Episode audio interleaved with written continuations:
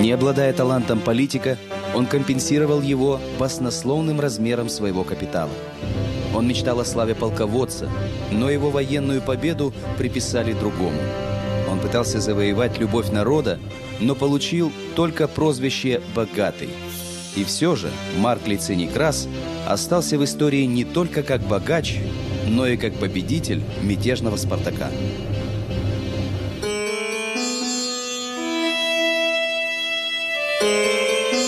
Марк Лициний Крас родился в 115 году до нашей эры в знатной римской семье. Мальчик не выделялся среди сверстников хорошей памятью и любовью к знаниям, но зато отличался трудолюбием и настойчивостью. В нем рано обнаружились блестящие способности дельца, умеющего из всего извлекать выгоду. Коммерческие операции давались юному Марку намного легче, чем публичные выступления, необходимые для начала политической карьеры – Крас арендовал земли, участвовал в торговых компаниях, скупал для продажи рабов, чтобы затем, обучив их ремеслу и наукам, продавать втридорога. Его состояние постепенно росло. Со временем Марка Лициния стали узнавать на улице. Его имя все чаще упоминалось среди торговцев, однако путь в политику был для него по-прежнему закрыт. В 83 году до нашей эры объявленный вне закона полководец Сула развязал одну из самых кровопролитных гражданских войн в истории Римской империи. Армия Сулы надвигалась на Рим. Подобно другим богатым римлянам, коммерсант Марк Лициний Крас без колебаний стал на сторону мятежника Сулы. На собственные деньги Крас вооружил целую армию в две с половиной тысячи человек. Золото Марка Лициния превратилось в мечи, щиты, копья, луки и стрелы. Расчеты Краса оправдались он оказался на стороне победителя. Когда Рим капитулировал, ставший диктатором Сула щедро вознаградил Марка Краса.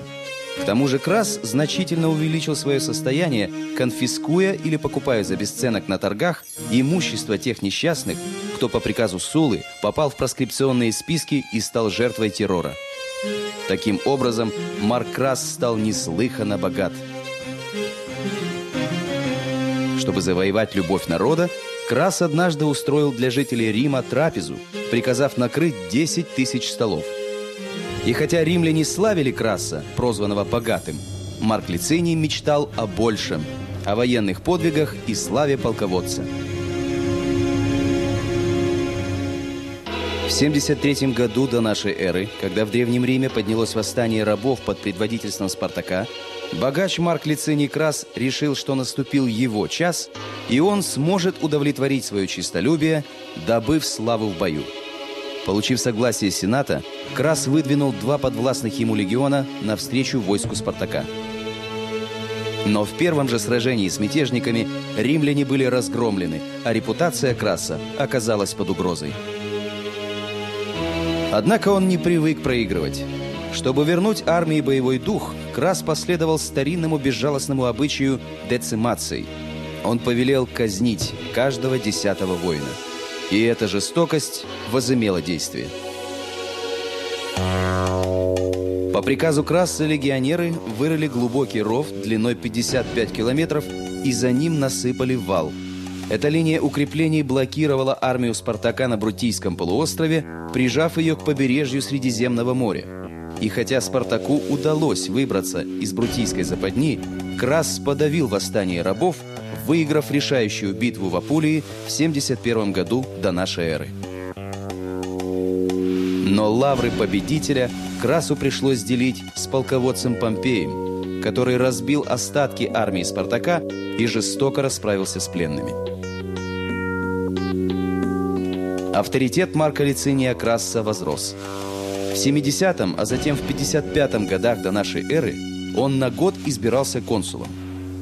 Но богач Крас так и не смог завоевать любовь и поддержку народа и в одиночку удержаться на политическом Олимпе.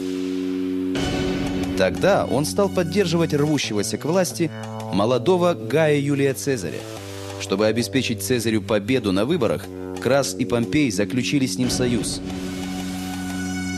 так, в 60 году до нашей эры возник триумвират сильнейших людей государства, которые стали управлять Римом. В этом союзе силы, ума и золота власть Помпея и мудрость Цезаря сочетались с богатством Краса. Марк Крас стал наместником Сирии. Это открывало новые возможности обогащения.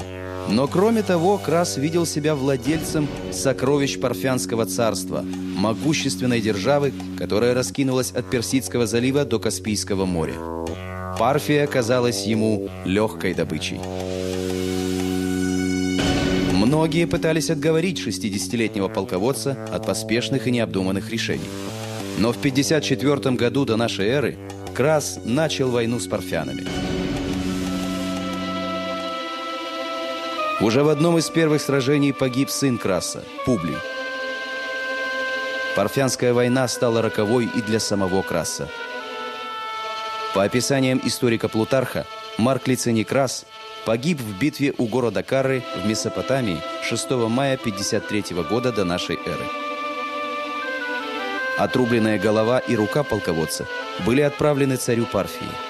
Сохранилась легенда о том, что в горло Краса победители влили расплавленное золото, чтобы после смерти окончательно удовлетворить его жажду наживы.